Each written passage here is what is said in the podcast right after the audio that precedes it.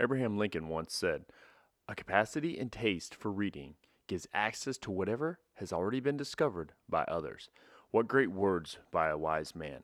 I will tell you, today's show is going to encircle that very thing. I can say my uh, life has been affected by books. How do you feel about books, Ed? Uh, yeah, I absolutely agree. Um, more so as I started college and started doing some other things. Um, and over the last couple years, over the last couple years, I've really, really got into the reading thing. Well, there you have it. Let's talk about a few books that we love and why. Welcome to the Instinctive Influencers Podcast, a show where influence becomes one of your tools for success. Now, here are your hosts, Brian Weber and Ed Haley. Hi, I'm Brian, And I am Ed. and this is the Instinctive Influencers podcast. Uh, today, so you heard in the intro, it's really about you know books, reading, uh, gaining knowledge. Uh, I read off that quote by Abraham Lincoln, possibly one of our greatest presidents ever. Uh, you know, right there, I, I put him right there with George Washington, obviously, but um, really, what he's talking about there is you know basically he says that capacity and taste for reading gives access to whatever has already been discovered by others. The key words to me there is the capacity and taste for reading. You know, capacity meaning how much, and then taste is like what area. Yeah, yeah, no, uh, it's true, and you can read like so. I say, you know, in the intro that I've over the last couple of years really got more into the reading, but it's also as I've moved up in my career that I've been more interested in reading because it can help develop you as a leader. It can have an influence mm-hmm. on your career. Many great, great leaders have been huge readers. The current Secretary of Defense, General Math- Mathis, has a huge library that he reads. General Patton, uh, mm-hmm. General Hal Moore, who a lot of people know from the movie We Were Soldiers, mm-hmm. which is actually a book. Yeah, we talked uh, about that. Uh, we talked about was a Hal Moore and leadership book. Yep, Hal Moore on leadership. So Hal Moore stresses uh, the importance of being a lifelong learner. Well, how can you be a lifelong learner? Well, one of the ways is absolutely through reading. Yeah, yeah, and and when you think about it though, when he said he said capacity, so that's the amount. And you said something about Mathis. Mathis, uh, uh, well, he's retired General Mathis, now Secretary uh, of Defense, but he's known to having like one of the largest libraries, you know, uh, uh, out there, personal library that he, you know, he's read um, thousands of books or whatever. But that's the capacity piece, you know. But it's also the taste. So it's where you're getting that knowledge from, you know. Whether you're reading something, you know, like what I just read there from Abraham Lincoln, or you're reading something from Hitler. Oh, that's a taboo one, right? Or you're reading something from maybe uh oh, what was the uh the one we just talked about that you're reading? It was uh oh, do you remember what I'm talking about? The That I'm reading now, the, the Asian guy. Musashi. Musashi. There we go. Yeah. And that one, we obviously, you know, a lot of guys would be like, oh man, they're always talking about this Jocko stuff. Well, it's because he's kind of an influence, and this show is about influences. It doesn't mean we have to be an influencer, but we th- we take things from influencers, you know, and that's about the taste. To me, if you have, you know, have a niche, you, you niche, you, or niche, however you want to say it, you want to go into, um, obviously you want to discover more in that, you know. Um, and that's and that's really where we're going to go with this today's show. Uh, well, the key thing that we talked about to do is all right, top three books, not even top three books, just three influ, you know, influencing uh, books that have played a key role to us, and that's where we're going to go. Uh, we each have two separate books, and then we have a combined book, all right? Uh, and all these books, I'll make sure I added to the show notes after we get done, and you can like learn more about it yourself if you want to go purchase them. But uh, before we even get into the books, though, let's talk about one of our favorite places to go to get our books. Um, I'm really gonna miss this place when I when I move. McKay's uh, used bookstore, which there's more than one location. We go to the one in Nashville. Yeah, the um, West Side. I've also been to the one in Chattanooga. I've been to two of them. I think there's one mm-hmm. more location for them. Yeah, yeah. It's a and you know what? That's the type of place that you want to find. If you're if you're looking for a good book, a good read, you know, but you don't want to pay though that twenty nine dollars or thirty dollars. You know, I mean, because books they can be expensive. You know, no matter what audiobooks, no matter what it is. But McKay's is one of those places that you can find diamonds in the rough. I'm talking. You find I when I found one of the books we're going to talk about today, I was ecstatic that I found it. It was literally finding that needle in the haystack, and I was like, "No way!" And I told my wife, "I'm buying it today. That's it." You know. So if it's the book that we're going to talk about together, it was. uh It became my hunt for Red October because I went in McKay's and I always looked Every and time. I cursed your name because you got it and I couldn't find it. And then when I did find it, I had already purchased it uh, through Amazon and uh, I got it for my sister. And I said, "Hey, I got you this book." And she's like, "That's awesome! I'm already halfway through it." So I gave it to my daughter. And my daughter very much enjoys it. So when we're going to talk about that book, that's a very important book. Yeah, and, and you know what that what you brought up there about you know the books and and and you're you were gonna give it to one person, but then one person had it. It you know what? It's almost like an adventure that you're trying to find somebody that you can help influence somebody through a text that you happen to find. And we do that all the time where we work. You know, uh, we tell kids about these different books and whatnot. So really, let's uh once again, let's. I'm gonna announce again. That's McKay's Bookstore. Uh, we don't officially advertise for them or anything, but I would definitely say that if you're in the Middle Tennessee area or East Tennessee area, I don't know where the third location. We'll have to look that up and add it to the show notes. We'll put you. I'll put in the information about you know the locations, but if you're in one of those areas and you want to find a really cool bookstore, Google it real quick. Head over there. You may want to have a few hours to waste because, wouldn't you say? I definitely would, and so it's also it gave me another benefit. Um, my wife, my wife Tammy, loves books. She does a lot of historical romance, and she's read just all kinds of genres of books. And I took her there. My wife now refers to it as her mecca. And uh, you know how much wife credit you can get for that? Like, uh, I'm good. I probably could have bought a new car off of the wife credit I got there. Yeah. But and, and, it was kind of cool for us is we had a bunch of stuff we didn't want anymore, electronics, DVDs. We just boxed them up. We took them down there, and by the time we got done turning everything we did, and we still have more stuff that we're gonna take to get credit for, but they'll do like this in-store credit or whatever, and we had like three hundred dollars worth of in-store credit. We still have money left of in-store credit, Yeah. and uh, who knows? Maybe we'll go visit it one and day you find soon. books in there for like a nickel. You know how long it's going to take me to get Oh. uh, three hundred dollars spent when the books are. I mean, now granted, there are some that uh, more rare books. So Yeah. I was studying um, what period was I was studying ancient military history. and that was for your degree, right? Yeah, for my Yeah. degree, and a lot of the books in that period, stuff dealing with uh, Genghis Khan and stuff, a little more rare. They were a little more expensive. You go to the World War II section, and there's probably 60 copies of the book Unbroken, which was made into a movie. Yeah. Mm-hmm. So guess what? They're two dollars. So I'm like, okay, well for two dollars. Now when my movers came, they probably weren't happy because my between my wife and I, we have five or six bookshelves of books, the tall Yeah. six foot bookshelves. So the movers Yeah. probably weren't very happy of us. And as much as we're talking about books, you can definitely tell those of you listening uh, that you know books are a major influence. It's a massive influence because we learned things from them. I mean, from the time you're a grade, you know, in the grade school, or even say if you're younger and you had parents that read to you. You know, we do that with my kids. They're they're seven and right now, seven and five, and we read to them. When uh, Ethan, he's picking up, he reads uh, uh, Diary of the Wimpy Kid books. You know, he loves them. You know, he, he if he I was sitting outside like the those. door, huh? I also like Diary of a Wimpy Kid books. Yeah. I read them the you know friends' kids because I only have adults. Yeah. But yeah. Yeah, exactly. But but the thing is, is it's just the idea surrounding books, and that's why that's kind of like where we really want to go with this. Is it's like, listen, find a book. If you don't like it, find another book. If you don't like them, find another book. You're going to sooner or later find something that you just can't put down.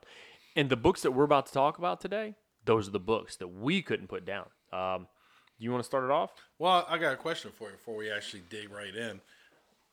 What is the first book or book series that you remember as a kid? What was your influence that you, I got to read this book or uh, this series of books? I wouldn't think it was a, well. it was a mixture there. Um, I don't remember those little monster things. Um, it was like these little monsters, and they lived like daily lives, and there was like a little inchworm in it. And do you remember what I'm talking about at all? No. It's it, you know it fell along the lines of the Berenstain Bears, but they're real thin books or whatever. But uh, those are probably, man, now it really kills me because I I know I put like you on the spot. yeah, no, I could I could see it in my mind. I know the little character. I remember everything about it. Because, well, if if you really want to get back to it, um, and fir- I failed the first grade. I failed the first grade because I couldn't read. Really? Yeah, yeah. yeah. So it, I've I'm harping on my kids all the time. Hey, you gotta learn to read. You gotta learn to read. And my wife, she even said, she's like, yeah, I was, I had a difficult time learning how to read. Now we both love it. You know, it's so it's really weird. But man, what was the name of that book? I can't remember. What's yours? Um, so you know, back in the day when you ordered books and you actually had home delivery, I always looked forward to receiving my latest book from the Sweet Pickles series, and it was a little series, uh, little town. And if you open up the back cover, it had the map of the town. And I would even go so far as take my little Hot Wheels cars. Oh, now I'm I'm a little advanced in age, and I still remember Sweet Pickles, and my other one was Encyclopedia Brown. That's another one I liked. I remember those Yes. books when I was a kid growing up. So look at the influence they had on me Mm-hmm. that I still remember. but they were good stories. They, they were good stories. Yeah, and, I mean- and you know, so you talk about how important it is with our kids. My son, I actually had on Hooked on Phonics, and everybody, you know, you may or may not remember the commercials. Hooked on Phonics works for me. hey, Hooked on Phonics works because at three years old, my son was starting to read already. Uh, Dr. Seuss. I can tell you right now, it's an app because we have it on one of our well, iPads. it's an app now. yeah, it's an app now. It's on our iPads, and yeah, it still works to this day. Yeah, But, no, it was cassette tapes, and there was tons of them and headphones. and as soon as my mom found out she was going to be a grandmother, she bought it for my son. And to this day, not only does my son love to read, he writes, and it all came from Hooked on Phonics. But at three years old, yeah, he would sit me down and be like, "Let's read." So um, I'm, I'm, I'm imagining this bookshelf, right? Uh, the bottom, probably VHS tapes. The next, the next level, some some old books or encyclopedias, and the next level, your cassette tapes. Is that what? I, am I Yeah, getting this right? that's pretty. It's pretty accurate. Maybe some vinyl in there. Oh, vinyl. this guy, he brought out the vinyl. Yeah, and it is just funny because what we're really, re- I mean, it, in those of you listen, it's just a conversation about books and where you go with them. And, you know, uh, I mean, it's the small things like that, you know, that you may not read a whole book. You may just like a chapter within a book. There's some out there that are like that. You know, um, I can name one off the bat, and he does the podcast at Tools for Titans. We talked. I think we mentioned Tim that. Ferris. Yeah, we talked about that yesterday, or you and I. I He's can't got remember. another one about mentorship that I'm looking at getting. I haven't got it yet. I have Yeah. Tools for Titans though. Yeah, but Tools for Titans, Maverick. Yeah, we did mention it because it was uh, during the, uh, the the the suicide deal because he had the small story in suicide. Um, but that one's full of small stories, so you could pick up, you could read any chapter in that whole entire book at any given time, and you'll get a little something from it, and you don't have to read any more chapters. You know, that's what I liked about it. It's you on know, my You know what that's called, right? no. They're bathroom readers. Well, that's fine with me. You're I mean- sitting in the bathroom and you can knock out, you know. Um, so Arnold Schwarzenegger is in there. I think he's got like five or six pages, oh, I love. and it's all over. So the Arnold one is very good. There's one from Paul Yeah. Levesque, who is actually the COO for World Wrestling Entertainment. He used to be Triple H as a wrestler. He's in there, and he talks about business and, and training. So they're little quick hit stories, three, four pages. Yeah. that you can. So yeah, it's absolutely a bathroom reader, man. You- I should probably- something to do. I should probably put mine in the bathroom then, because uh, like most of America, I just take my phone with me. yeah. yeah. Candy Crush is everything. Uh, you know that hill climber too, whatever. You know, hey. But um, but yeah, well, I mean, when you when you think about it though, uh, books are definitely a key piece to help you either become an influencer or to influence others.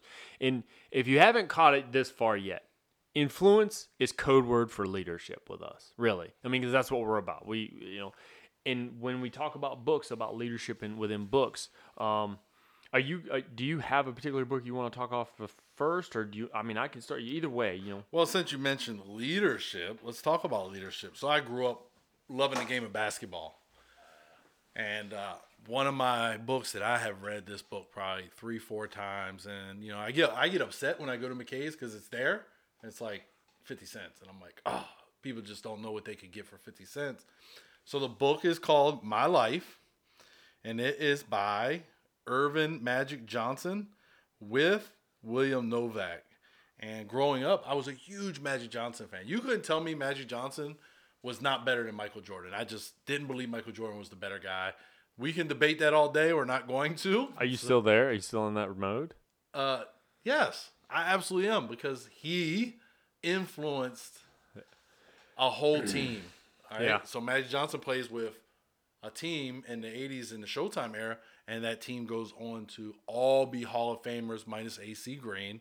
He was not, but the rest of them, Yeah. Hall of Famers. Right. And in those days, Magic Johnson is the leader, the Mm-hmm. floor general. So the book, My Life, when I read it, you know, this is all around the time that he comes out and he says, "Hey, I have, you know, I have HIV," and um, he took his his campaign and he he left the NBA, and I was heartbroken. I remember, you know, how people say, you know, generation before us says, "I know where I was when Kennedy was shot." Yeah. And for our generation, we say, "I know where I was when 9/11 happened." Definitely. I remember. I know exactly where I was when Earvin Johnson announced his retirement. I and see, exactly. I that's one of the things I don't know. But uh, then again, that was your influence too, you know. And Yep. that's you. You had a connection with him. You you didn't even know the guy, but you had a connection. You know. and uh, so in the book, he talks about his battle with HIV. He talks about some of the things that led him to Mm-hmm. contract the disease, but he talks a lot about growing up. And he talks about his dad working on cars and his dad working multiple jobs and how hard his dad worked to provide for his family. And I think, wow, Magic Johnson's dad's just like my dad. And I, I remember having those thoughts. And um, the other thing that struck me is, you know, Magic Johnson, he always tries to put a positive spin on everything. Yeah, he had his games that he cost the team the game. Um, and he maybe was down for a while, but he had that charisma and that resilience that brought him back. And that's why I've always enjoyed that book. You can read that book. That book is a study and coming back. Yeah, you think so? I mean, I'm gonna tell you right now. I've never read it. I don't know much about it, but I will. Now that you said it's McKay's, it's only 25 cents. I'm picking it up. I still have my copy. I, I can't remember the exact year it was released, but I know it was released around that time. So I still have my copy that I bought uh, when it was first released in the early 90s. Same copy. Probably got a lot of, like, uh, what do they call it, dog ears in it, where you fold over the edge of the page to keep your place. But yes, he talks uh, so much about his success and um, he his business success. So I would like to see the My Life rewritten now. To because I mean Magic Johnson left the NBA, he came back and then he left and then he come back, but He didn't really leave though, if you think about it. but He's running the. Lakers, right? Yeah, he's ownership. Uh, he's ownership Dodgers. in the Dodgers. Yep. He's ownership in Pepsi. He's got the Magic Mm-hmm. Johnson movie theater thing. So he's got so many other business ventures out there that, from a I'm about to retire perspective, Mm-hmm. couldn't he have an influence on me again with that same book? All he's got to Oh, do yeah. is add a few chapters and talk about. Yeah. Let's talk about after the NBA. Yeah. Let's talk about after I started putting seats in the uh, fans in the seats. So Yeah. yeah. No, My Life by Magic Johnson. Yeah. With William Novak, absolutely one of the earliest books I can think about influencing uh, who I wanted to be and coming back from things. I like how you you kind of framed that to me because you know I'm one of those I'm a metaphoric. I'm like, hey, what's the hidden meaning? Um, where you framed that, you kind of said, you know, he went from this profession, retired from it, and then continued on. Now let's put that in our lifestyle. Yeah. We're both on that verge of retirement. We know we're going there. We're going to be there. Will it be, hey, maybe we'll podcast more? I don't know. We don't know. We're going to be on separate sides of the globe at one point, separate sides of the country probably. Who knows what, what's going to happen? But you know, when I think about like retirement, that's he shows a level of success that I would love to achieve. I would love to. Obviously, you know, I'm not, you know, Magic Johnson or you're not Magic Johnson, but the fact that you know that you can go from one profession to another and still be successful. Yeah. I Absolutely. mean, I'm not taking anything away from Magic. I just didn't follow him when I was young. but and that's Didn't he fail? So I don't know if anybody remembers the short-lived Magic Hour, his attempt at talk show. oh, I do remember Absolute- that. An absolute Yeah. failure. Although he had the very beautiful Sheila E, the very talented Sheila E as his band. Yeah. But that show, to me as a fan, I loved it. Unfortunately, the ratings did not reflect, No. and the show went away. So he had his failures. It's just overcoming those failures, and he just persevered, picked himself up, dusted himself off. You know, uh, HIV changed his life, but he I kept don't know his about marriage. you. I don't know many people that Yeah. uh, looked like him that, that made. He, did bulk a little Yeah, bit. yeah, Uh, he's a big guy. I'm not making. I'm not feeding a conspiracy theory, but he is definitely the healthiest HIV patient in Uh, history. 27 years after he was diagnosed. Wow. So he retired September 19, 1991. He retired from the NBA the first time because he does come back in like I believe it was 96. He came back uh, when Rodman was with the Lakers. Yeah, do you remember? Uh, you know, it reminds me of that video that it's been going on on Facebook. Uh, it's been going on quite a bit. It's the one, it's the one where it's kind of like he passes the torch off to Michael Jordan. Do you remember that? Like Yeah. it was the practice. They said it was the best game ever or the world's greatest game. You know what I'm So talking you're about? talking about the Dr- 1992, the real Dream, Dream Team, not all yeah, these yeah. subsequent knockoff Dream Teams. The real Dream. Team. Uh, they had a practice, and those two were just going after each other in the practice. Is the account Yeah. of the story, and they felt like it was now me. 1991, the Lakers meet the Bulls in the NBA Finals, uh, right before Magic Johnson retires. Mm-hmm. And that's the famous Michael Jordan switching hands in midair. You know, he goes from one hand to the other and lays it up over the Lakers, and he wins the championship. To me, this hurts. That was the passing of the torch uh, Yeah. from from Magic to Michael. Then Michael was a great player, and, and, Yeah, yeah, and yeah. you could argue either way. Well, you can argue today's good players. You because people will say well, LeBron or, or or Kobe and uh, all the. Uh, it's the error, man. I'm Yeah, sorry. It's the person of the error. And no you one. can't compare. No. So you're comparing a guy whose whole world is I'm going to get you Mm-hmm. the ball and get you involved to a guy who took over games with the snap of his fingers. Like Michael Jordan just said, you know what? We ain't losing this game. Give Yeah. me the ball. I got a hundred and something degree uh, flu. The flu yeah, game, Yeah, yeah. hey. Uh, temperature. Uh, so let's win it. But Yep. it's funny though, because so, so we just discussed. Uh, you, you said it was my life. My life, My Life. is by Magic Johnson, Earvin Yeah. Magic Johnson with William Novak. William Novak. Okay. So it was funny. We just went down a little rabbit hole of yeah, like well, reminiscing about something, but what it all stemmed from was this one little conversation about one book that you read, I didn't, but we were both able to get. See, that's how a good conversation starts, though, right? Yeah. And we don't have enough of that in today's society. and we've talked about that before. Yes, we have. Um, so let me bring up my book. I have it sitting here with me. Are you going to an athlete also? He is an athlete. He's also a guy who went through a struggle, and then they found out about some stuff, and he went through another struggle. And but I, you know, I follow him. Um, I follow him on Strava. I, um, those of you who don't know what Strava is, uh, it's a really great app uh, that you can actually like track your distance and mileage for running, swimming, and biking. Right. Uh, so biking, that should be kind of a hint. Um, but I follow him on there. I follow him on Twitter, and I think I follow him on Facebook too. You know, so all these different things. I like to, um, I like to kind of see where he's at because I really felt bad about what happened. Because in the world of cycling, as um as a recent show I just watched, I was just talking to I was talking to Ed about it. Um, it's called Icarus. It's on Netflix. Uh, but it's about cycling and the cheating in cycling. So if you haven't figured out who it is, what book I'm talking about yet, it is actually Lance Armstrong's book. Uh, it's called "It's Not About the Bike: uh, My Journey Back to Life." Uh, it's got it's it's um also with Sally Jenkins uh, who uh, helped out with this. There's there's multiple reasons why this book is important to me. Multiple reasons. Um, first reason, this is probably the first book I actually that was an adult book, and I'm using qu- air quotes right now. adult book because And they can see the air quotes. Oh, by the way. absolutely. They can see it right now. um, that I actually read cover to cover. Um, but the crazy thing is, is this was actually given to me by a really good friend of mine. I saw that guy change. Like I saw his mentality about things change. I saw his thought process about his marriage change. I saw his thought process on uh, on how to live life change. I thought, man, that's really crazy. So it was weird. He gave me the book, and I read the whole book. And I'm gonna tell you something. The guy went through some stuff. This to me, like, I got it. They say, oh, he he was doping. Well, I just read a quote the other day. He was just the the the guy he, who admitted he doped and beat the other dopers.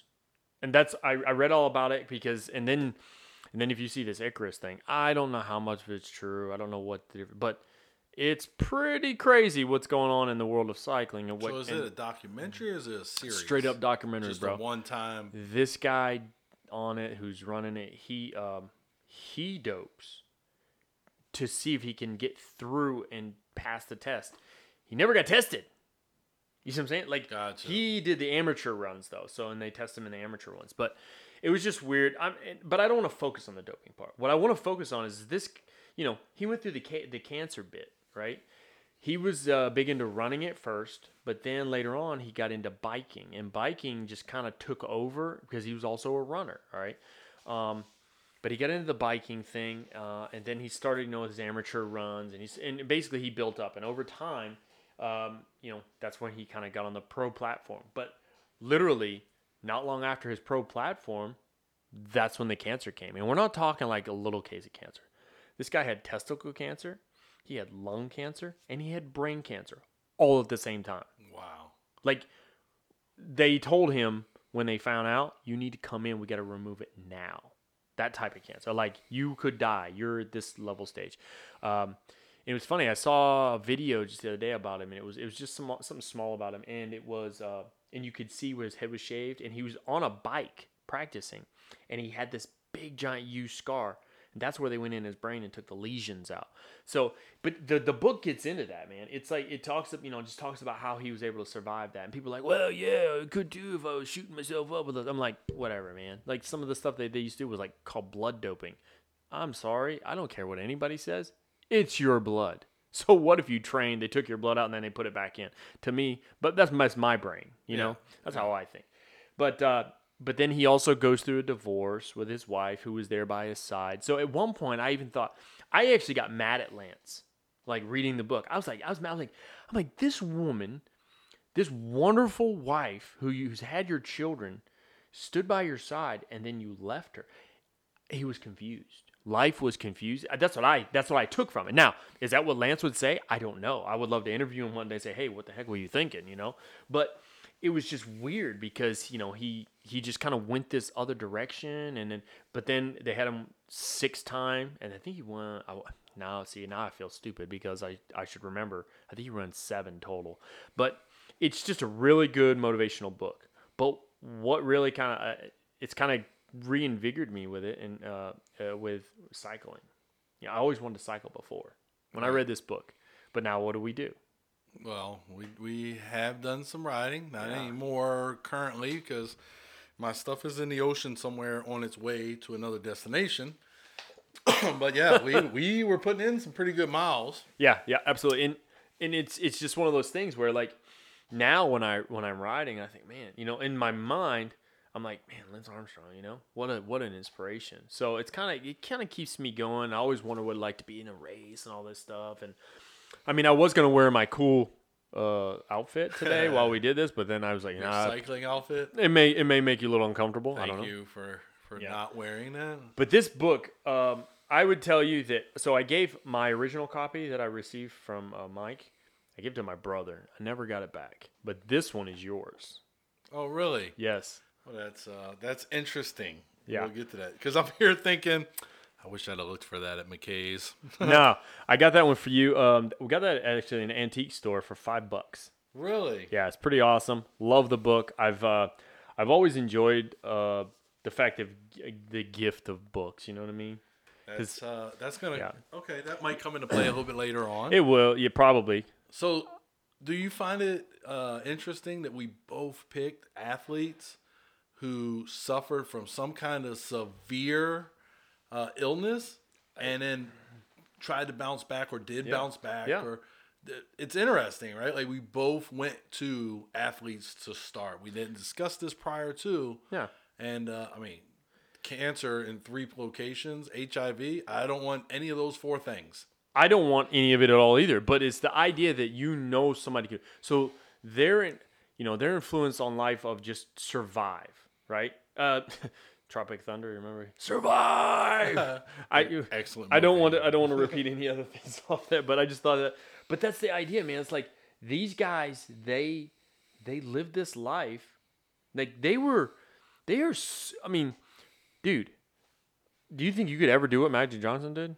Well, at that point in my life, I thought I could, but I definitely cannot. Yeah. uh, I'm height challenged compared to him. We both cycle. Do you think you could ride as fast as those guys can ride? No, No. absolutely not. No, I'm lucky if I can hold a 16 minute mile pace. You Yeah. know, and I actually, so another thing 16 is, mile an hour pace. I'm now sorry. I'm not 100, percent and if I'd known you were going to cover that book, maybe I'd have looked it up. I think those two are actually friends.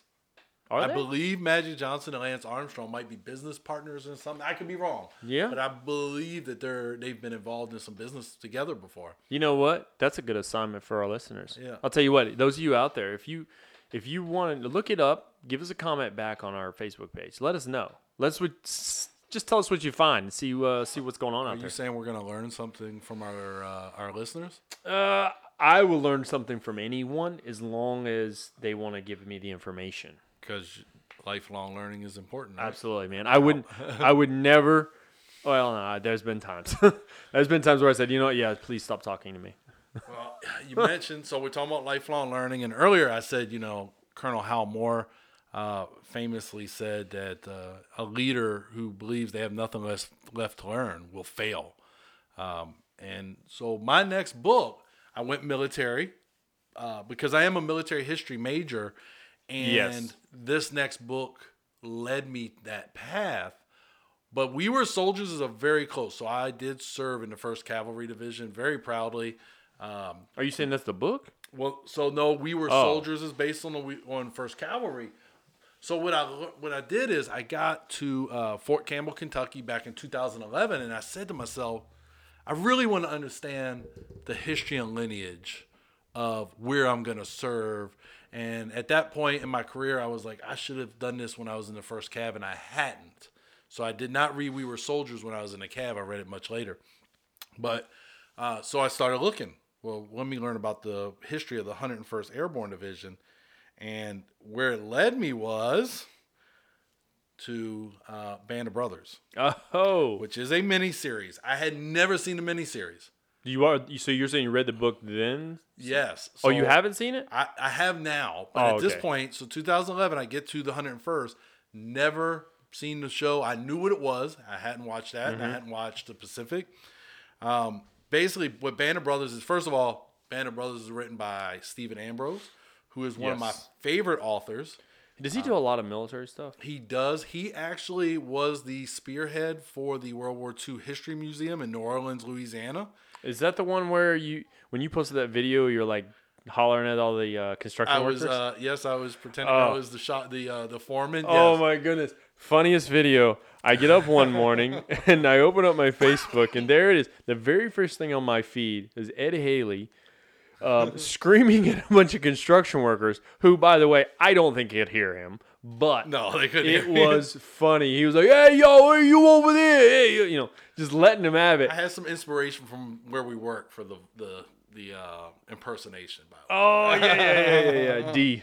yeah, yeah. um, yeah. So he was a big reason why that museum got opened. Yeah. and it's actually like three blocks of just World War II history. They've got an old school like soda or malt shop in there. Did, like, they serve the stuff? Yes, they absolutely do not go there during the school year because that place is a zoo with children and high school kids and such. But uh, so he he he did open that up, and it's amazing. I definitely recommend if you're ever in New Orleans. I know what New Orleans is known for, but in the daytime, after you sober up, take some time, go to this museum, and you actually get assigned a uh, soldier and you go to it's a mock-up of a train and you watch the soldier's story start and as you walk through the museum you scan your card and it tells your story for that soldier at that point. So if they were involved in the pacific theater and you go through that area it'll tell you hey at this battle he did this this this. You get some kind of a medal of honor or some kind of somebody with some valor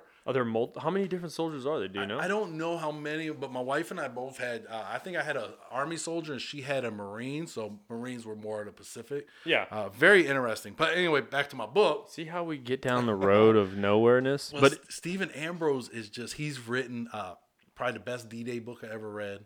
So he he wrote Band of Brothers and uh, the name alone, first of all, uh, in the military, we are a band of brothers. Oh, And we have each other's back. and sisters. And sisters. Uh, The book is about Easy Company 506 inf- uh, Parachute Infantry Regiment from Fort Campbell. Yep. And you really just, it goes through their adventure. And one of the great military leaders in my mind, uh, Major Dick Winters, is, uh, you know, the key figure in the whole thing.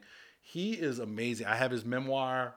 I have read, uh, there's other books about Dick Winters individually based off of this book. But what this book did for me is, I was doing an associate's degree in counterterrorism, and it was cool. I liked it. I liked reading about different terrorist organizations. Well, I started my bachelor's, and I was not enjoying uh, intelligence studies. And this book, I was in my second read of it. So to let you know, So you read it more than once. I have read it more than once Sounds interesting. and, and actually read it twice before I ever saw the show. And uh, it made me decide that, you know, I think I want to do a military history degree. And I switched and I couldn't have been happier. But the leadership that is shown in there, the I'm going to be out here in this foxhole embracing the suck at the Battle of the Bulge and those conditions where we're overwhelmed. Uh, that just speaks volumes. And then for a soldier in the 101st, what it taught me is if a soldier is going before a promotion board where they get asked questions, they're always asked about history. And I used to tell my soldiers, I would read the book. They're not going to read the book. They're a generation that wants something quicker than that. Yeah. Watch the miniseries because we're going to talk about um, we're going to talk about when the Germans demanded that the 101st surrenders. Yes. And what was the response? Nuts. nuts. He's like, no, I'm not surrendering to you. Yeah. Are you crazy? Yeah. Now, there's a little discrepancy because I'm a big Patton fan. At the Bulge, whether the 101st was saved by Patton and his army, or now the 101st will tell you, I didn't see anybody need a saving. Yeah, yeah. Patton, because he is he has a small to moderately large ego, I- would say, no, I saved them boys. But Yeah. either way, but it's the leadership. And now, once you're done the book, then go watch the miniseries. Yeah. And that miniseries features a lot of people that you'll be like, hey, I know that guy. Oh, wait, man, I know him too. Yeah, yeah, yeah. Excellent exactly. actors, well done. The Pacific is also a very good miniseries. I did not enjoy the Pacific as much as Band of Brothers, but the leadership now I've, I've, I've visualized the leadership as I'm reading it, Right. and now I see it in a miniseries, and I'm gonna tell you, just as far as an ens- as a non-commissioned officer in the military, and as far as a military history major, Mm-hmm. impactful. One of the best books I've ever read. Yeah, it's uh, you know what though? I've never read the book. I've I'm I am what you call a hundred first baby. You know, like that was my first organization. Out of twenty years, I've served sixteen in the hundred first. You know, but I'd never read the book. Uh, I got the Blu-ray DVD of Band of Brothers. I now watch that that that series once a year. I'll watch the whole series straight through. I'll binge it out once a year. I just I don't know. I have this like another thing. So this is a comment that if you if, you, if you've seen the series or you haven't seen the series, you're going to hear some of the older guys. Uh, one of the guys say, um, you know, when times get tough, I always say, well, at least I'm not in Bastogne. Yep. So in my office, you've seen it. Uh, there's a picture. It's the general standing there holding a Bastogne sign. And I tell myself secretly because uh, sometimes uh, things can get overwhelming. I'll look at that and I think, well, at least I'm not in Bastogne like those guys. But I don't just like I didn't experience it, but at least you know. And they they say that that that show uh, was very very very close to what it was like for them. So I'm able to go there mentally because I, I can associate it with my military history or my military time overseas and then try to, you know, but it's not the same. It's a different war. So what's also awesome about when you watch actually after you've read the book and you watch the show is one, it's done by Steven Spielberg. He did an excellent job. Yeah. They have the veterans. Yeah. So Dick Winters gets Yeah. on the screen and speaks. Yeah. So now you know these veterans aren't letting you tell their story and making it sensational just to sell No. you no. know tickets or or to get viewership. Yeah. Mm-hmm. They're gonna make sure it's an honest telling of their story. And I know a few years ago actually one of them guys who's still around jumped into Normandy in Yes. his nineties. I saw that. I, I um that actually I think I have that saved on my iPad. Um, a picture of him.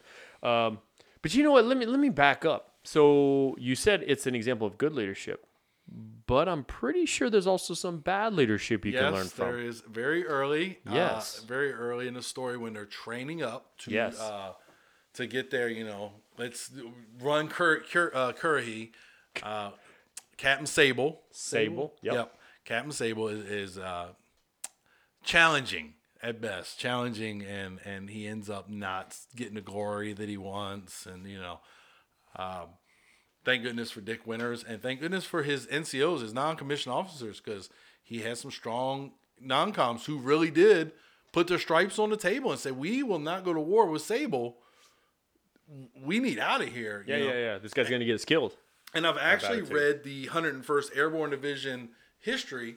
Uh, I cannot remember the author's name off the top of my head. I, should, I and my household goods of you know my stuff's been shipped, but it is a good book. It's not as detailed as Band of Brothers, but it No. does match up. So you're like, okay, well this got to be true. It's in the history and it's in Band of Brothers. Yeah. Stephen Ambrose did amazing job. Yeah, yeah, and, and you know, and it makes me. I, I've got. I own that book. I have it now. I, Um, and I gave you the memoirs of Major Dick Winters. I have that one also. Yeah. Yep. Um. So I have both of them. I just, man, I've got a stack.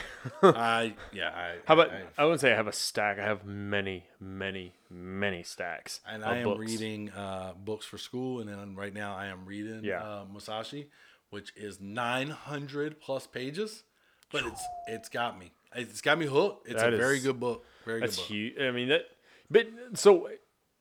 I know we're gonna stick with the Bennett brothers, but you mentioned the Musashi thing. You said 900 pages. Is like every page like full of writing, like a normal like novel, or is it more like just? yes, it's absolutely a huge, thick That's novel. insane. Normally, I have it on my. I'm reading it currently on a Kindle. Yeah. Unfortunately, I have an issue where I'll read something like that on a Kindle, and I'll be like, I have to have this book.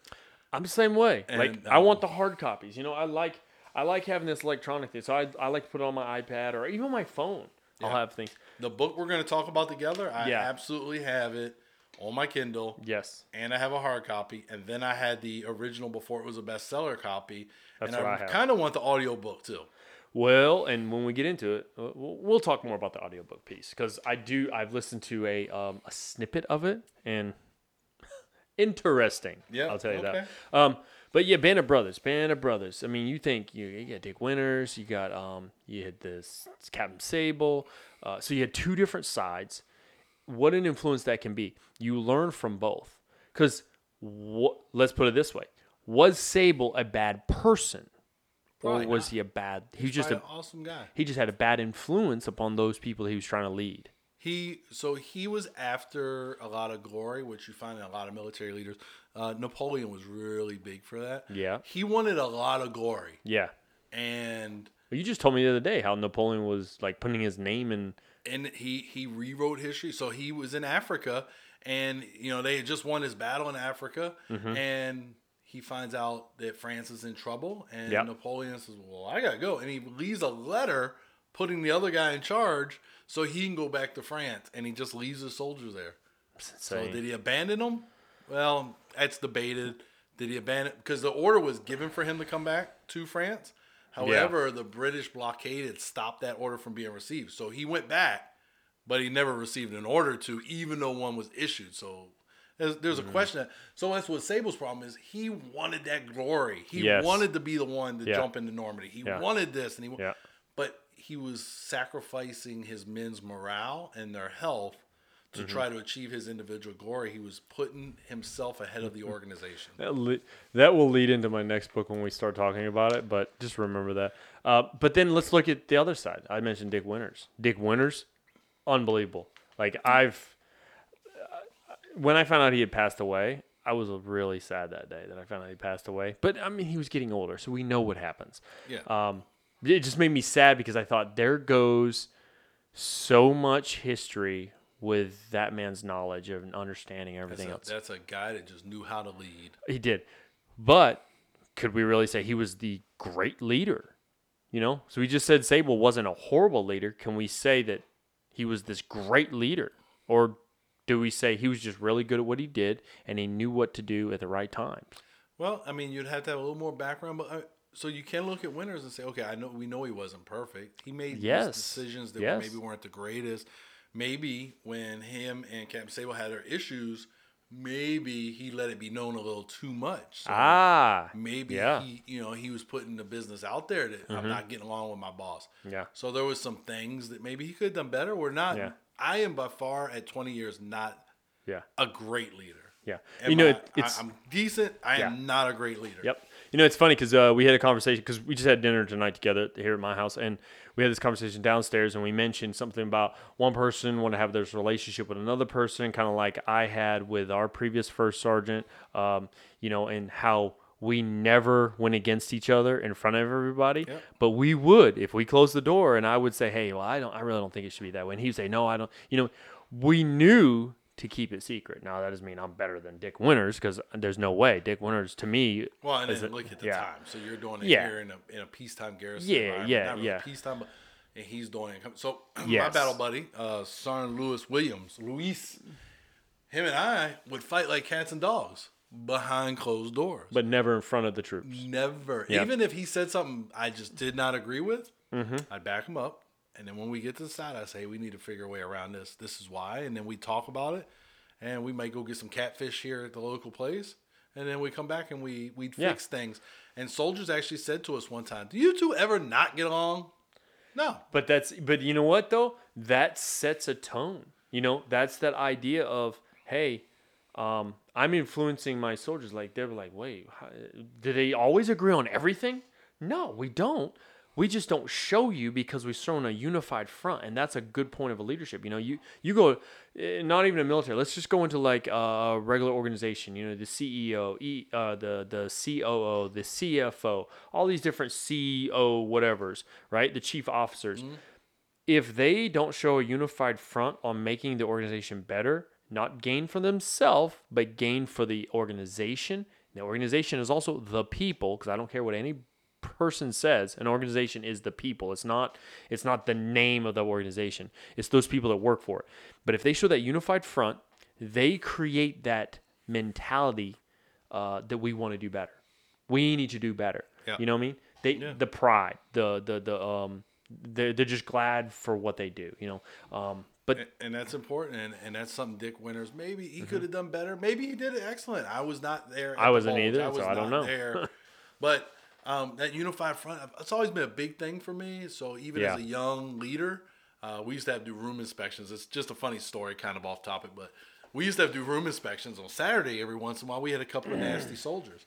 So what we would do is there was five of us. We would meet up and have breakfast at a place up in Fort Drum, New York area called the Golden Unicorn. We would the the non-commissioned officers, NCOs, we would eat together and then go to the barracks. So the soldiers were actually intimidated at times because they're like, you know, we look out our window and all five of you are walking in together. Like, not what's going on? onesies, twosies. Yeah. Not I get there first and start going through the rooms without my partners. We walked in together, and I, I think of like movies like Armageddon. You know, you see them marching off to the, save the day all together in one group. Yeah, yeah, yeah, And yeah. that's kind of what I think the soldiers saw. Like, you know, you're looking out in the Mm-hmm. snowbank, and here they come. Oh no! Like, but it creates that unified front. No one person is better than the other. It's about the organization. It's about the people first before self. Self never should never come first. Yeah, you know? absolutely. It's a great book. Great, great book to bring up. I'm definitely gonna have to get that one. Uh, or actually, I do have it. I said, um, because I do. I, just have to find it in a box. My wife has bought me like three. di- I had three different versions, and was going to McKay's, and I was like, "Which version do I give to McKay's?" And I was like, "Yeah, no, I'm keeping all three. I can't give Yeah, because yeah, they're all different. They're different covers or whatever. A hard. I have a hardback. I have two different hardback covers, and I have a softback. And I was like, Mm-hmm. Yeah. yeah, no, I'm keeping them all. So if you look at my library, it's like." Band of Brothers, Band of Brothers, Band of Brothers, Dick Winters. Yeah, yeah. Mine's a. I think I got a softback from McKay's, but um, so we talked about uh, we talked about uh, when we mentioned about the Sobel thing about me putting my men uh, for my gain. I heard that same thing said uh, by the next author that I'm going to talk about, and you already know who that is because there's only one other bef- besides what uh, we are going to talk about together. Um, but he talked about he's like that many places do it backwards. They put their people for their gain when it should be the other way around. It should be they put themselves for their people's gain. That is by Simon Sinek. I've mentioned Simon Sinek many times before. I've taught when I teach classes. Um, I like to show some of his videos. Right. Um, he has a couple books. He's actually got one. I, I don't know when it's supposed to come out. Um, it's like the Infinite Game. It's called.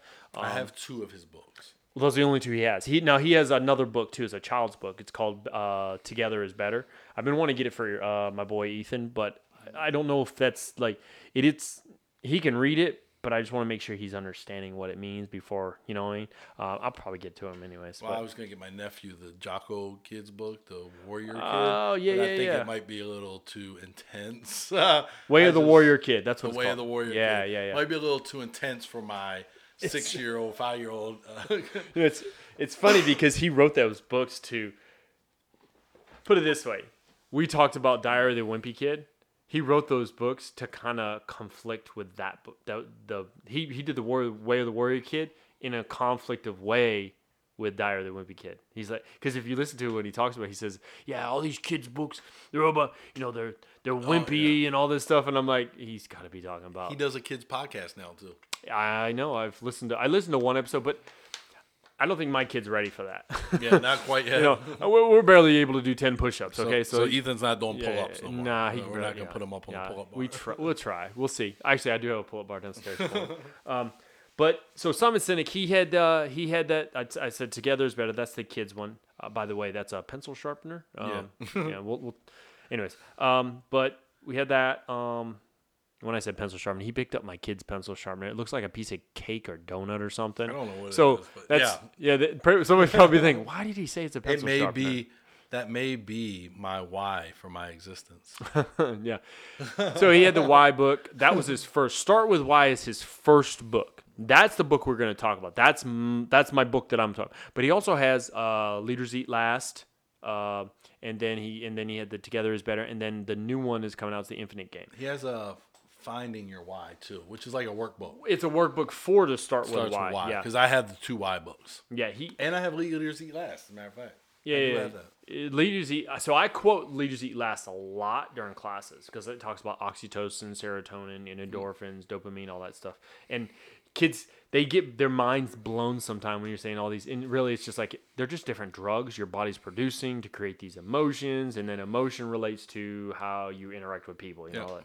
But the Start with Why book is there's a lot of good information, and I actually pulled something up because it, it's hard for me to remember every piece of it. Because when you start reading it, like it's about your why or yeah your why your how and your what so you start reading all this thing and it talks about then your what to your who to your how and i'm like and sometimes i had to read a couple times over and over again like okay oh, i think i got that okay i grasp it right but the start with why it's really a, the main point is this is there's a reason why you're doing what you do.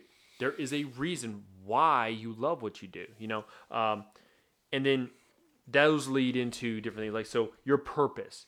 Some people say well my purpose is to make money. No the money is the result of why you do it all right? So money is just an additional piece. Um, your cause your belief you know there's all these different things in there and with that starting with why. And then you know how you do it will either positively or, if, or negatively affect your why you know and then what is it that you have to do you know? Um, there's so if you've never been to his website he has a website that correlates with the book. Um, and then you brought up the workbook. The workbook is very much like the website. Um, it's just just cheaper. It's just a cheaper version because um, i actually so they do this military thing on there. Um, if you sign up military wise through your military um, uh, email, you only had to pay like 10 bucks for the membership to do your start with why versus if you're like someone regular, it's like 150 bucks. Yeah, Yeah, yeah. I mean, and then when I say someone regular, I mean the civilian life. You know where I got the book at, right? what? McKay's. Yeah. Actually, I just now found mine. Um, somebody had it. I let somebody in the uh, where we work uh, borrow it, and uh, I was like, "Man, where's my I know book?" who she is. Yeah, yeah. She so she finally came by the office one day. She's like, "Hey, uh, you want your book back?" I'm like, "Crap, I didn't. I couldn't remember who I bought, let borrow That's it." sad so- because you told me and I remembered who had your book. yeah, well, I mean that was a while ago, but Yeah. but start with why. It's really just finding, and that's what he means by the whole thing. It's you got to start with why you're doing it to ever be able to do what you're doing, or to find your passion in life, or just or the the one thing that that could make you. And success isn't about the money. Once again, the success is about how well you are at doing what you do. You know, influencing people, or leading people, or creating a top top 100 company or top 10 company in the world. These are all those things of what. Well, why do you do that? Why do you want to do that? You know, um, where we work, or you're about to not work anymore. Why do we like doing that? What we like, we, our idea behind it is we want to mentor. You know, and yeah, everyone's in the classroom. Everyone that works there has to be in the classroom. But does everyone teach the same? Does everyone have the same passion for it? Does everyone have uh, the same outlook on it? No, because each one of their whys is different. Some people are there because they know that it's going to help them achieve something. Other people are there because they know that they're going to make a difference in future army, and that's the whole point. But I love Start with Why. I always had. Um, I originally was introduced to it. Um, we talked about Sergeant Major Brian multiple times. He showed a video to me, and it's uh, it was uh, Leaders Eat Last video. So this video was in correlation with the second book. But when I saw that, and then our commander at the time, he had given copies of that book out to all his officers, right? All his key leaders and officers. There was an extra one, and I just happened to get it. And that was my, that's the one I have now. It's in my office at work. But start with why. If you don't know what it's about, or you don't understand what I'm talking about, because I can be confusing at times, check it out. Just see what it has to say. And if you don't care for it much, then at least go on to the Leaders Eat Last. That one is unbelievable. So I, I've read both, maybe not all the way through. but the starts with why I had to read a couple of times to really grasp what he was trying to say because I was that guy that Yes. uh, I was that. Well, why do you do what you do in the military? Well, I got to feed my family. Eh, it's more to it than that. That's not really Yes. your why. That's a monetary thing. So what's your real why? And it took me a couple. I'm so I. When you said you, when you grew up, you know, first grade, you failed because of reading. So I have a comprehension problem. I always have.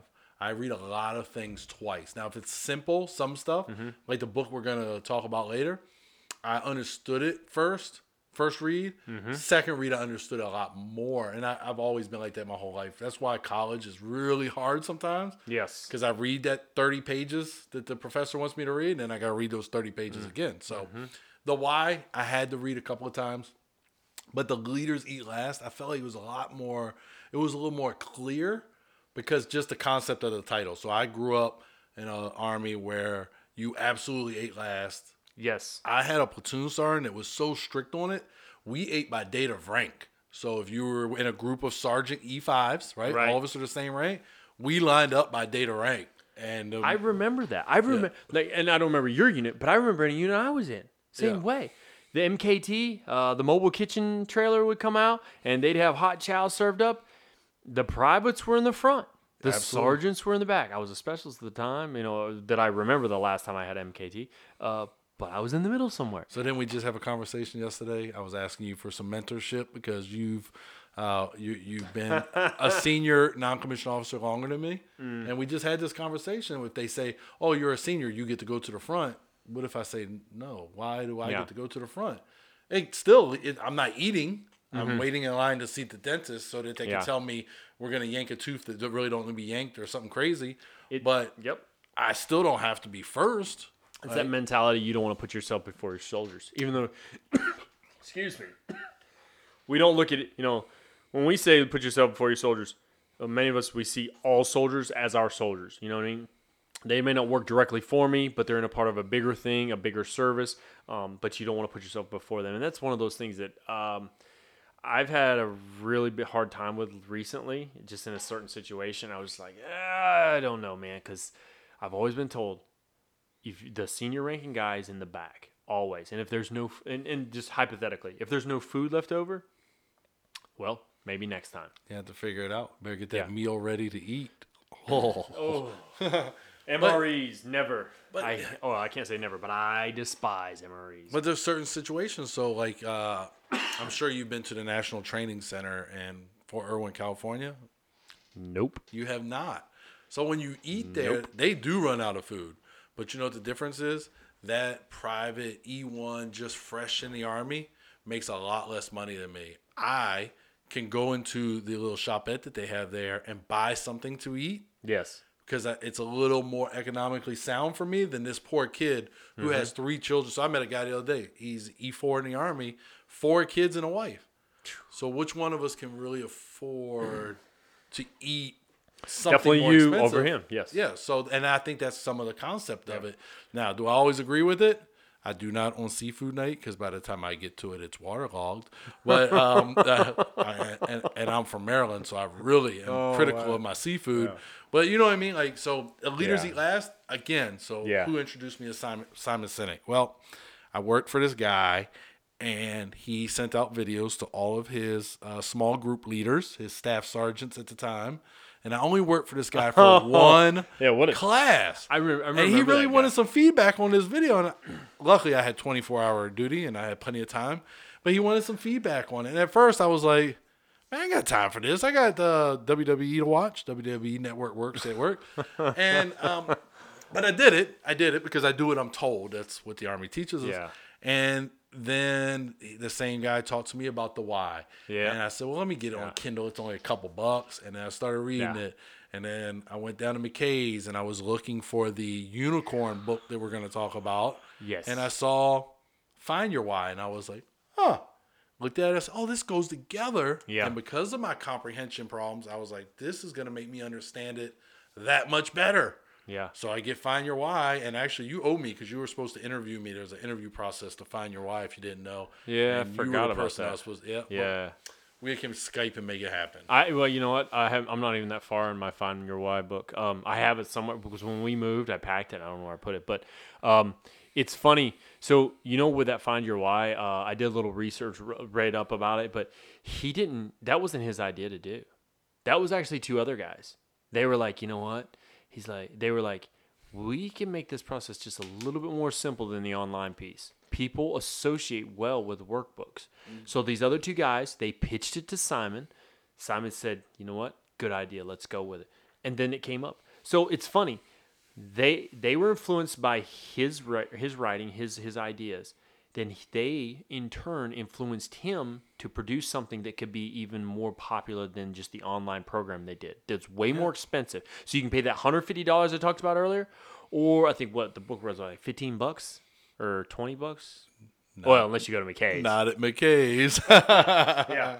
But, but, but so- yeah, I think it's like uh, 14, 15 bucks Yeah. on Amazon. So you can pay the 150 or you can pay the 15. Um, I'm going to go with the 15, you know, but that's what they did. They made it easy and efficient for others so everyone can afford it, you know, and that's what I loved about it.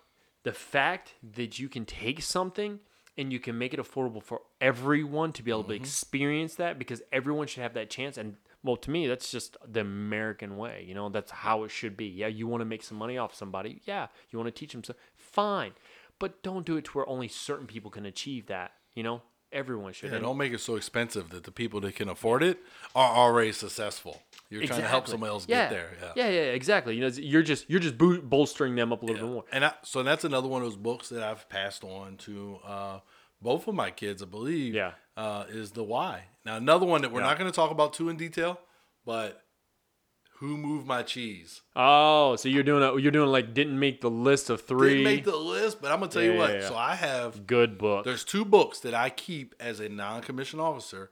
I have five copies of both books. So that's one. Who moved my cheese? Okay. And the three meter zone.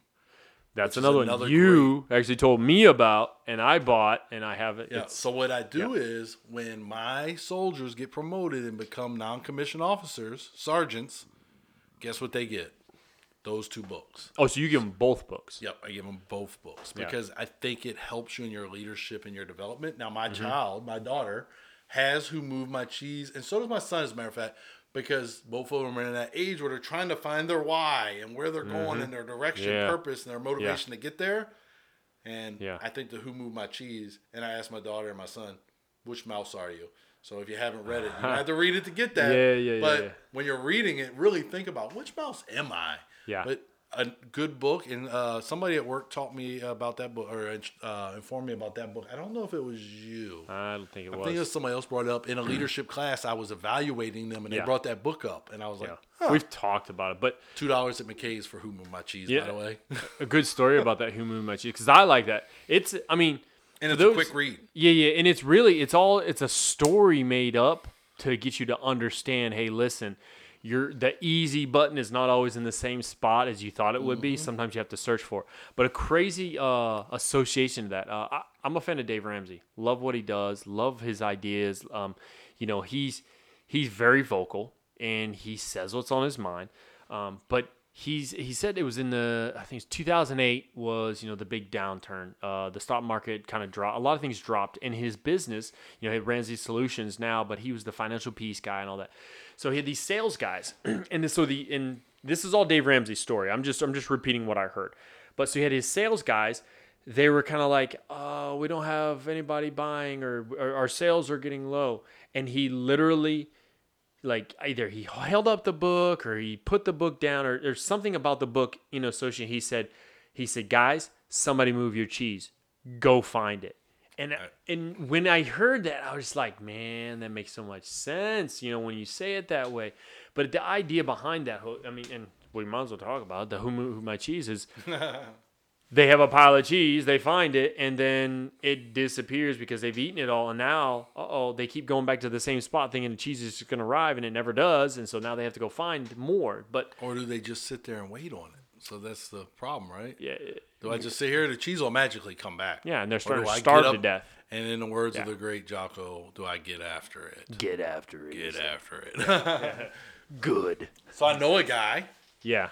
And uh, he his cheese was he got this job that he really wanted, and some things happened, and he ended up not getting that job through no fault of his own. Oh, don't. Somebody else stepped in. Yeah. And now he has to go to Korea. Oh. right? Yeah, you- and you so know that guy really well? I know him pretty well. So his cheese was moved, but you know what? He knows he's gonna go to Korea, and he's just gonna go back to doing what he does, and he's gonna do great things there to uh to secede because his cheese moved, but it doesn't change the leader he is. No. And he knows it. So No, no. every once in a while, I have to smack this guy around, Yeah, and get him straight. But you know the funny thing is about things like that though. You know it's it's really it's in our line of work. It's not about where you're doing it. It's just the fact that you're doing it. You know yeah, what I mean? I agree. I, I mean, the job would have been great, but Yeah. instead of saying, "Oh, my cheese is moved," and now I'm gonna sit Yeah. here and just be angry about it and Yeah. look where the cheese was. Yeah, I'm. I Get don't, up and I get think after that, it. I don't think that would be the right idea for that person. Yeah. Yeah. So I had to bring that. You know, I had to bring it up. Had to hit a sore point, didn't you, buddy? no. Um. So let's get into the last book. We're about an hour into this, you know. Um, Yeah. But the last book, you want to announce what it is? Well- people are going to know what it is because we've talked about it we have talked times. about it, and in anticipation of the follow-on book, I have in my hand the New York Times bestseller, "Extreme Ownership: How U.S. Navy SEALs Lead and Win" by Jocko Willink and Leif Babin. yes. This is one of those books. This is the Golden Unicorn. this is the book that, excuse me, Brian found at the famous McKay's. Yeah. And I was pretty jelly of it. I, I really wanted this book after he Did talked you to just me say about it. jelly? Yeah. I Are was you pretty like jelly. short and jealous? Yes. That was That's pretty. You it's know, pretty that- jelly. That is pretty. I I'm, have a, I have a now daughter. I'm jelly that you come up with jelly. 'cause- No, I have a daughter in college. It's, uh, oh. it's cool kid talk. Okay, I knew there was some background there because I'm like, there's no way. Like this dude's like 50 years old and he says that. But uh, so Brian Brian introduced me to Jocko Willink when this book came out, and then this turned into uh, introducing me to the podcast. And um, You, do you want? Do you think maybe people think we have like this man crush on him or something? I don't know. I wish he was sponsoring us, but he does not sponsor Nah, us. There's no endorsement, yeah. no nothing. It's just so he talks. He does a lot of reading of books, and me being a military history major, a lot of them are those type of books. The book you brought up earlier. we were soldiers. No, not that. Well, that one. He's done that one. He did Hal Moore Leadership on his podcast. Episode 100, he did uh, Musashi. Musashi.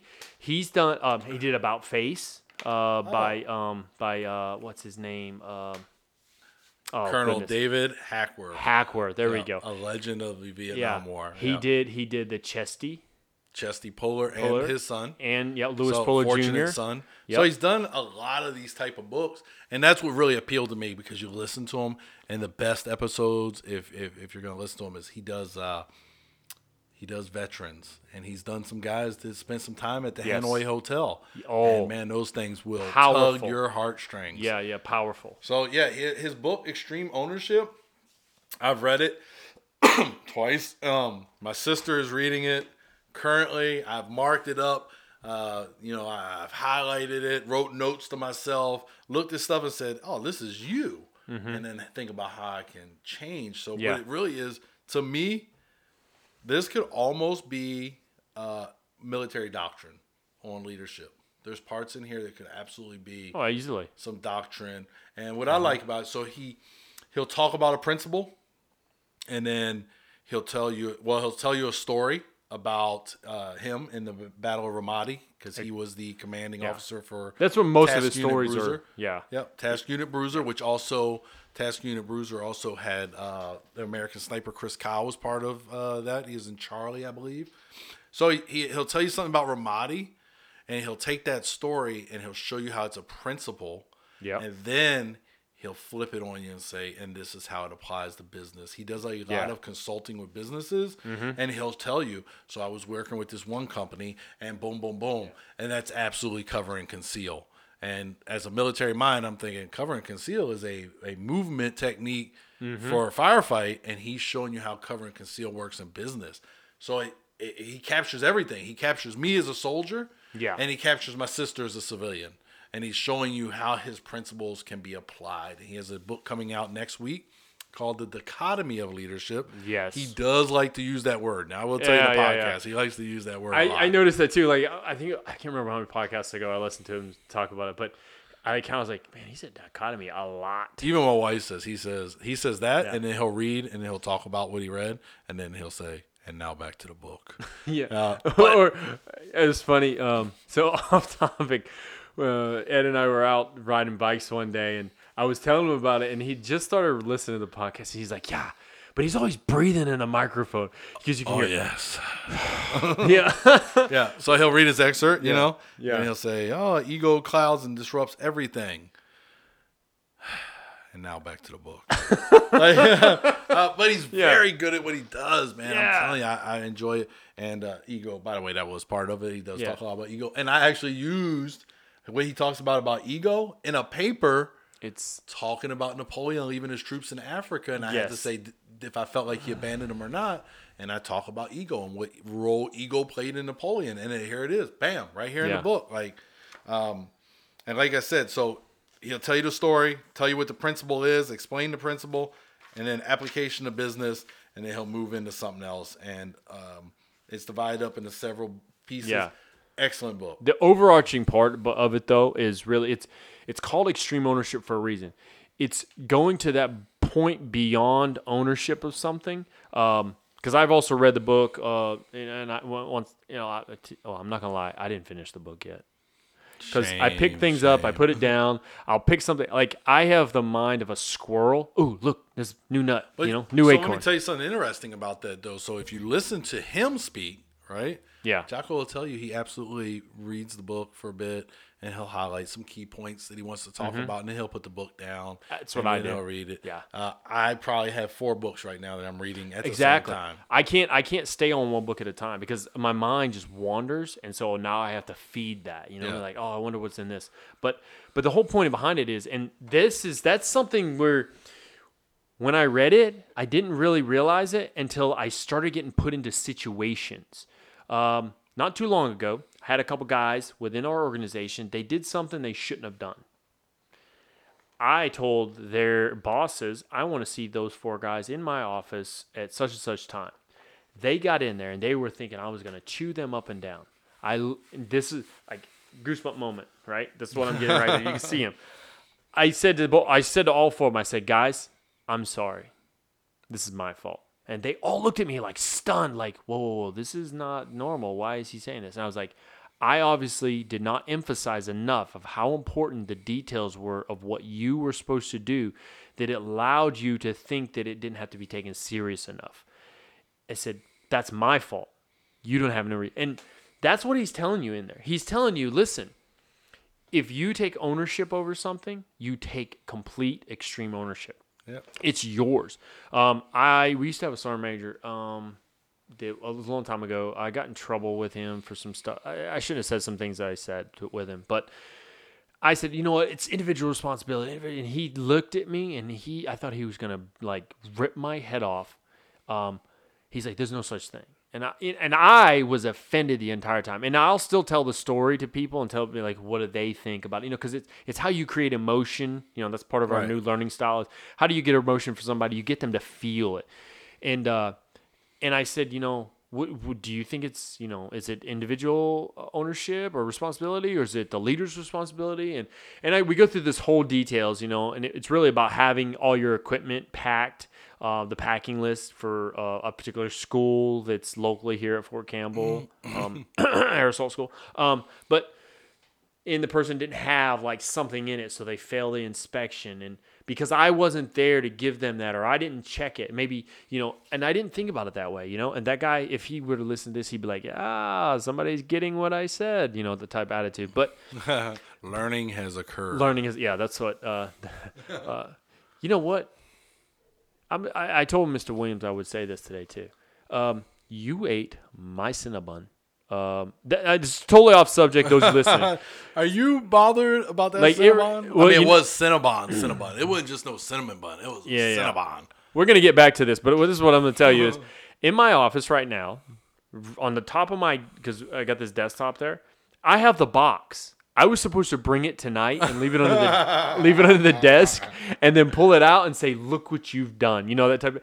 But I forgot it, just like I forgot my start with Why book at the office I will too. tell you that Sarah and uh, Fermi both told me I eat that, and so did the bearded ninja. Well, uh, told me, "Go- yeah. "Hey, your buddy, he didn't get over here fast enough. Yeah. He told me it was yours. yeah, it's horrible. Now I have my fingers on it already, and he's like, "Hey, that's your buddy's. he just didn't get here fast enough. Go ahead and eat it." So just so you know, but all, Yeah. yeah, off You know what, though? So I will. So I'm gonna assume some ownership. I could have put that down and said, called you and said, "Hey, I put my fingers on there. I didn't know it was yours, but I'm about to eat it you know, I, I mean, because I, I, own it now." I could take I could take ownership too, you know. Um, I didn't go over there. I could have gone over it. No, actually, to tell you the truth, it's funny. It had pecans on it, didn't it? no, No, there somebody was else. not. Ate, somebody else ate the one with the pecans on it. Oh, because the picture he sent me had pecans. And Yeah, the- I didn't want to go eat it because you know my daughter's allergic to pecans. Yeah, no, the, the one I had didn't have pecans Well, on it. It well, you should have said yes, and I could say, "Well, thank you for saving my daughter's life." You know that. no, but uh, because she's allergic to pecans, so I didn't want to eat that. Then come home and have pecan. You know, and Oh, yeah, kiss my kid on the cheek and say, "Hey, love you, honey," that type of thing. But no, it's just I just wanted to bring it up because I thought it was funny. But we took, we did give an example. I took ownership. Yeah, yeah, yeah, yeah. But that's the whole point behind that book, though. It's there's so many small details about ownership. I mean, like pieces here and there that you could just take one chapter at a time. And I think he said that when uh, when him and Leif uh, they talk about it a little bit. Um, I think they said that you you don't have to read it in succession. You can No. go to any chapter, much Yeah. like the Tools for Titans. You can go to any chapter and learn something about that. And that's what I love about that book. And I so I enjoyed the book so much that my wife hated it. Uh, well, she didn't hate it. She just hated me keep saying, "And what role did you play in that?" So she would tell me about something, whatever, at work or in her personal life, and I and I would say, "So what was your role though? Like where were was your where would your fault be in that?" And uh, so my wife started reading the book so she could have a better understanding of it. Uh, but I definitely, uh, yeah, because and it was interesting because we don't want to accept that responsibility sometimes. We don't want to be wow, I did mess that up, you know. But have you ever thought of yourself like r not reflecting, but thinking about that in the moment before reading the book? Not no. No. Yeah. Now I really think about it like, Absolutely, I do too. know, hey, uh you know, uh, uh, if I go to an appointment and I get there right on time and I wait for 10 minutes. Okay, well what was my role in that? Mm-hmm. Well, if I had been 10 minutes prior like I was supposed to be, then maybe I didn't wait those 10 minutes. So it was my fault. There Yeah. was some fault of my own. So it's looking and you have to be honest with yourself. Yeah, and that and that's the key point that I was getting at. It's like we didn't think about it before we influenced by this particular book, and then we and then so that book generated listening to the podcast for me, which then generated me describing to you what I had heard. But then I only listened to like the reason I listened to so I started off with my first podcast I was starting to listen to was um Order of Man. But then he he interviewed Jocko, and that's how I found out about Jocko and the book. And so I got the book. Well, I started researching the book, and then I listened to the podcast, and then I told you about it. Then you told me about, well, you got to check out this episode and that. I'm like, what? What's he? What? You know, because because okay, I don't really get into MMA stuff that much, right? He talks about the jujitsu. So some I'd have to sit I'll tell you, I mean, I those are the ones, those are the shows I just don't listen to. I'm not really into that that much. I like the idea behind it. I like the technique. I like the defense and all that stuff. And I've even considered taking it, jujitsu or whatever it is. I it's just not me. You know what I mean? Like I I have a different life uh, um, idea on life, but there's that thing about it that kind of makes me curious. But what I'm getting at is you started talking about like, oh, he's got this Hal Moore stuff, and I was like, whoa, whoa, whoa, you said Hal Moore? Like Hal Moore's one of my heroes, you know? And then and then we had the Chesty thing. I didn't even. I'm a I am ashamed to say I did not know who Chesty Puller was until Jocko mentioned him. Well, uh, the Chesty Puller one was probably where I got hooked. And then I listened to the Hanoi Hotel one. I can't remember the episode. And then, so what, what Jocko's doing to me, though, is he's hurting me because McKay's doesn't always have the book. And, And you go so look for it? I have Chesty Puller. Yep. And I have his book that Jocko. Did you get that? Did you read. did you buy that one from Amazon? I did. Because you you couldn't find it. yeah, I do the same thing. I have Fortunate Son about uh, his son. That one. Let's just stop right there. When you listen to him read that, and t- did you uh did you get emotion at all? I didn't because I was riding my bike and I'd have probably crashed. So, but I have bought. And speaking of buying, so I recently bought one of the books that he reviews, and I have here in this box Oh, what a the? second copy that I purchased of Jocko's favorite book, and the book yours got bent a little bit. Uh, it's a book that Jocko absolutely points to on a regular basis. He quotes this book, and he talks about how important it is as a book on leadership, and you can see it is pretty. That is Uh, it's pretty beefy. It's not Musashi, but I got you a copy of About Face Wow, by Colonel man. David Hackworth. Uh, he just talked about this book again on the last episode of Jocko. Yeah, he got folded over in the box. so- Nah, that's all right, man. No, that's fine. This, wow, man, this is huge. Yeah, so- like, like I'm not even like uh, I'm in the uh, the notes part, but let's back it up. So appendix. Uh, let's see. Right before the right, right before the appendix is the last uh, page. Eight thirty four. Eight hundred and thirty four page. Brother, I will try to get through this as soon as I can, And, but uh, it may be a little while. So he just did an episode about I don't know if you ever heard of SLA Marshall. So SLA Marshall is in that book, and David Hackworth talks about SLA Marshall being one of the earliest cases of stolen valor. Very interesting because he was a general and very influential Yeah. in the world wars. But he made some claims that weren't 100% true, and Jocko kind of talks about it on the latest episode. And uh, Who who's the one that makes the claims?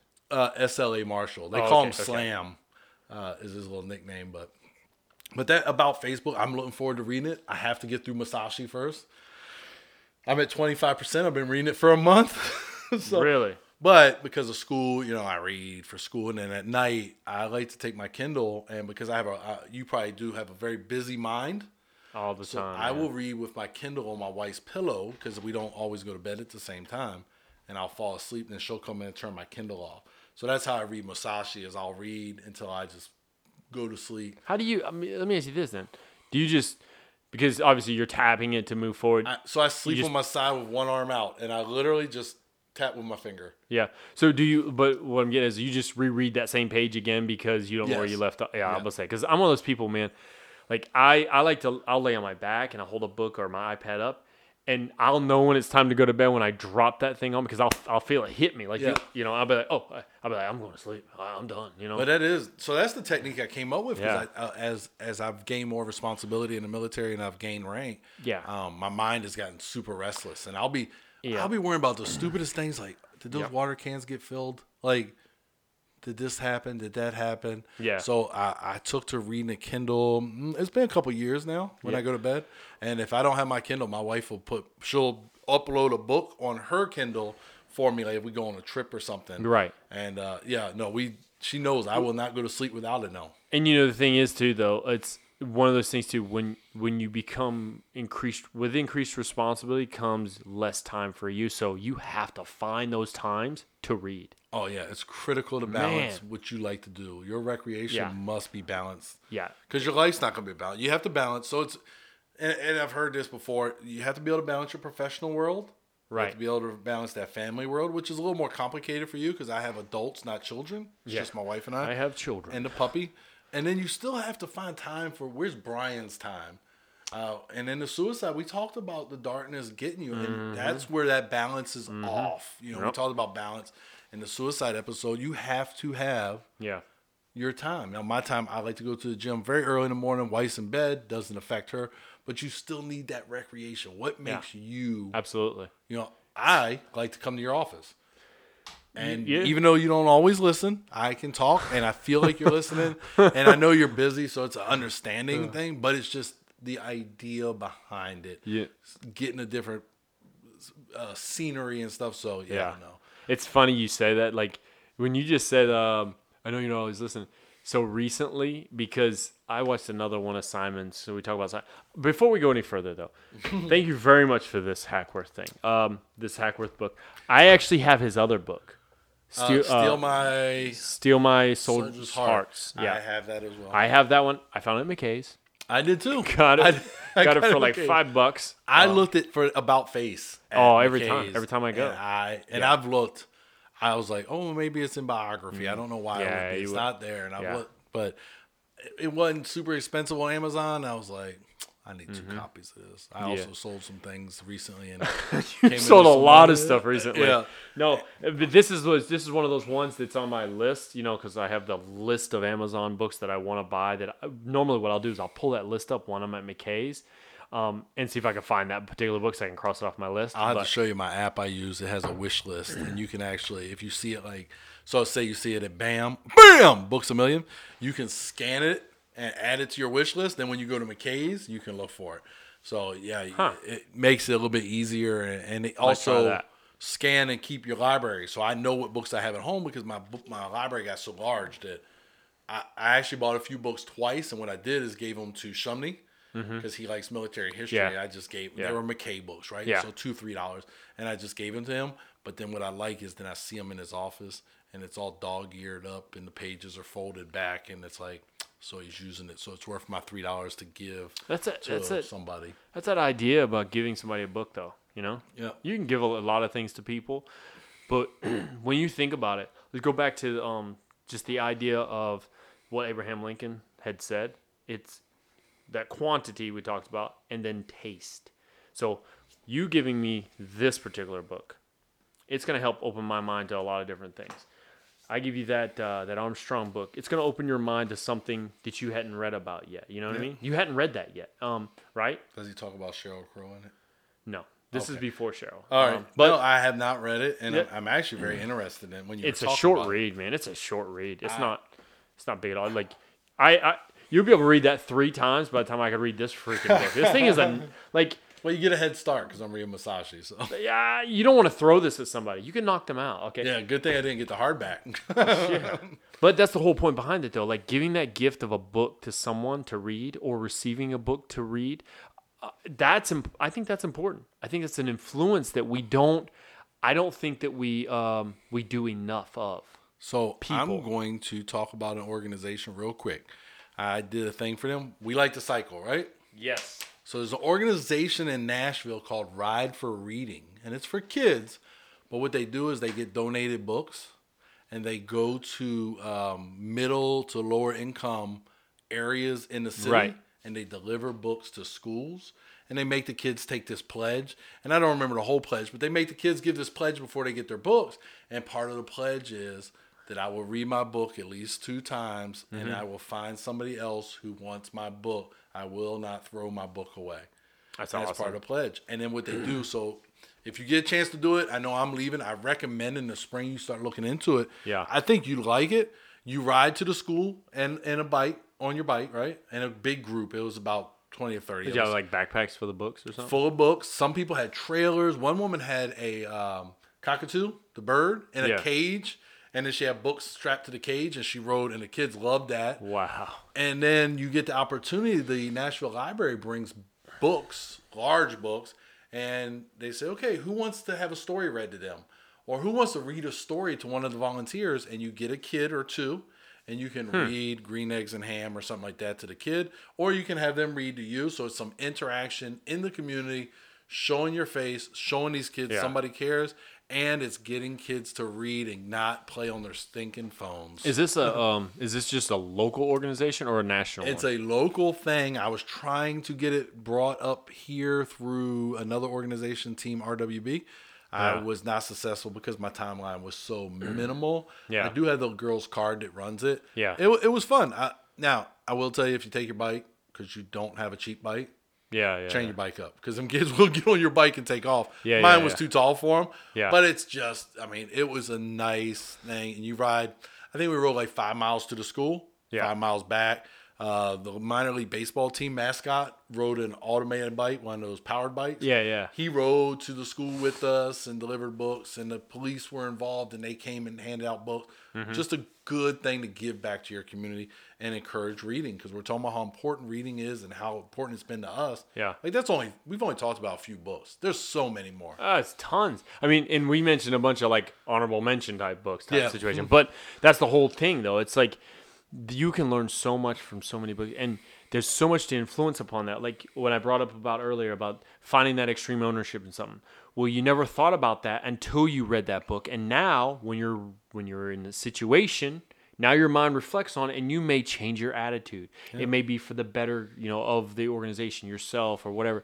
But that's the whole point behind. it. I mean, reading. I mean, what, what's that old saying? Reading is fundamental. Reading is fundamental. I mean, I, I, learned to be a leader. I'm not gonna Yeah. lie. I learned to be a read, uh, learn to be a leader from the three meter zone.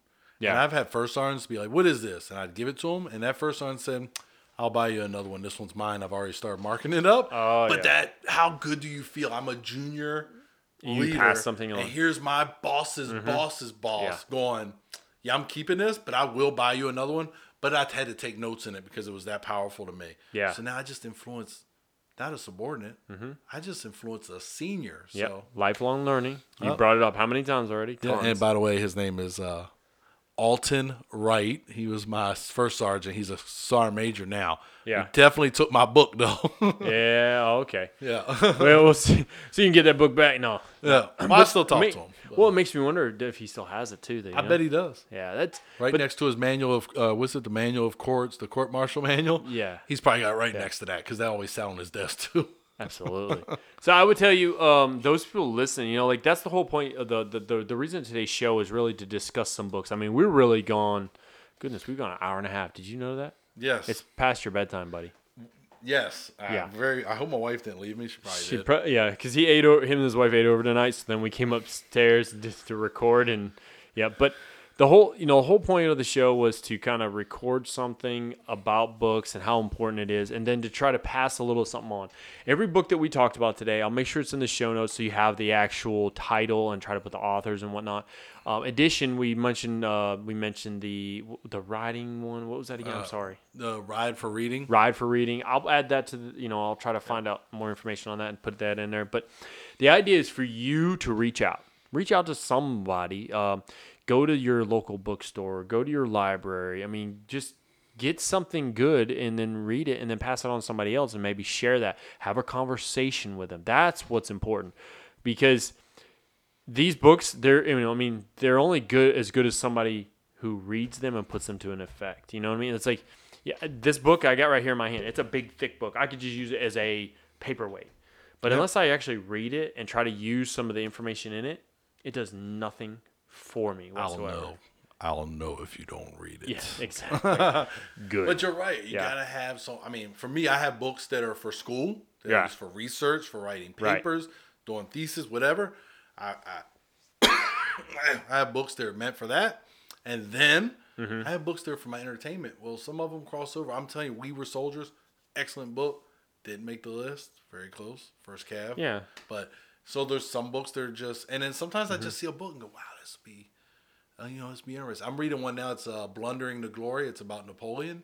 Right. And I'm reading it for school, but uh, man, I'm enjoying it. I am enjoying it. I'm like, wow, I did not know this because that wasn't Mm-hmm. a period that interests me. So you can accidentally learn. And uh, there's nothing wrong with accidentally learning something. No, no, and that's and that's the best part about it, you know. Um, but anyways, I guess we should start wrapping this up Yep. a little bit. Um, so there's multiple books we mentioned today. Uh, just look out for those. Uh, go to you know go to Amazon or anywhere you probably can find most of them on Amazon. But um, just you know, grab a book, read it, share it with somebody else. And, you know, if anything, if you have children, get a book, read it to your children. Because Mm-hmm. they say parents who read to their children, their children tend to uh, pick up reading faster. Or, let them read. Yeah, when they're Or- starting out, my dad used to uh, instead of tucking me in and reading me a story, he used to lay down and make me read him a story, and then we switch places. I go to bed, and um, like, Yeah. so here I am in my mid to late forties, and I remember those moments though of reading to my father, and it helped me learn to read. So now you read to your important. dog and put her I to do sleep. read to the general. she reads nothing back. She has not yet. She Yeah. will, woo, but she has not.